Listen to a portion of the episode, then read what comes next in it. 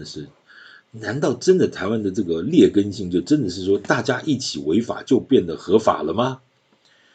到底有没有人敢处理违建呢？这个真的只能靠政府首长的魄力吗？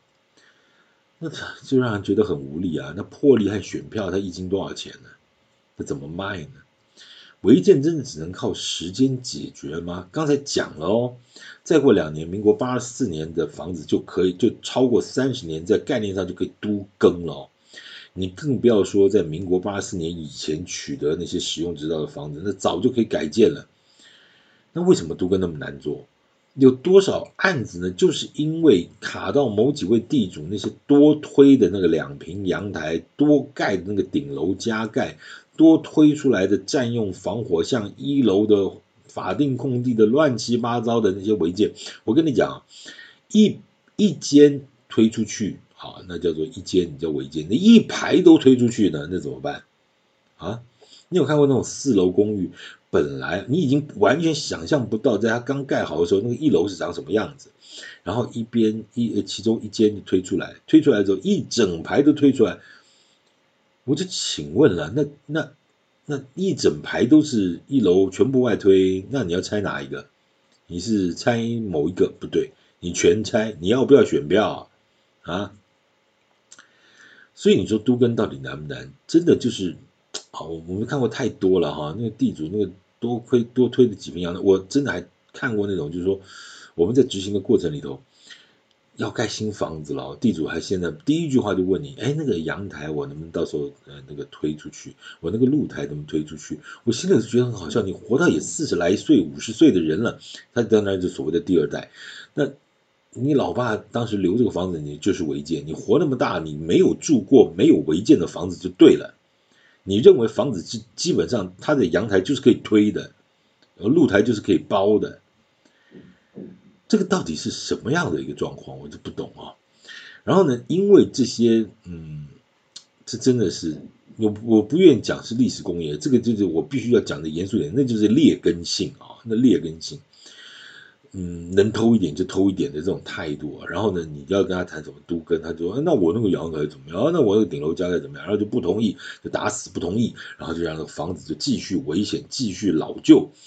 你想用时间去解决违建的问题，那真的可以吗？嗯，还是反过来说，它会它会造成更多的问题，因为时间拖得更长所以媒体上中你骂我，我告你的这些候选人的违建指控呢，我个人是认为呢，其实是画错重点了。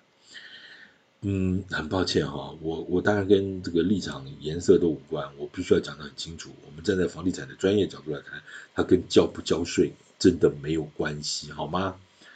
中华民国真的不缺这几千块、几万块的税收。回到原点，大哥大姐、大大哥、大大姐，违建就是个违法的东西。这不是缴了税，它就变成合法的事，可以吗？违法违建，违建违法。你缴了税，你以为罚交了罚单？你像交通规则，你交了罚单，OK 就没事了吗？你撞的人出出了什么事儿，那些都不算了吗？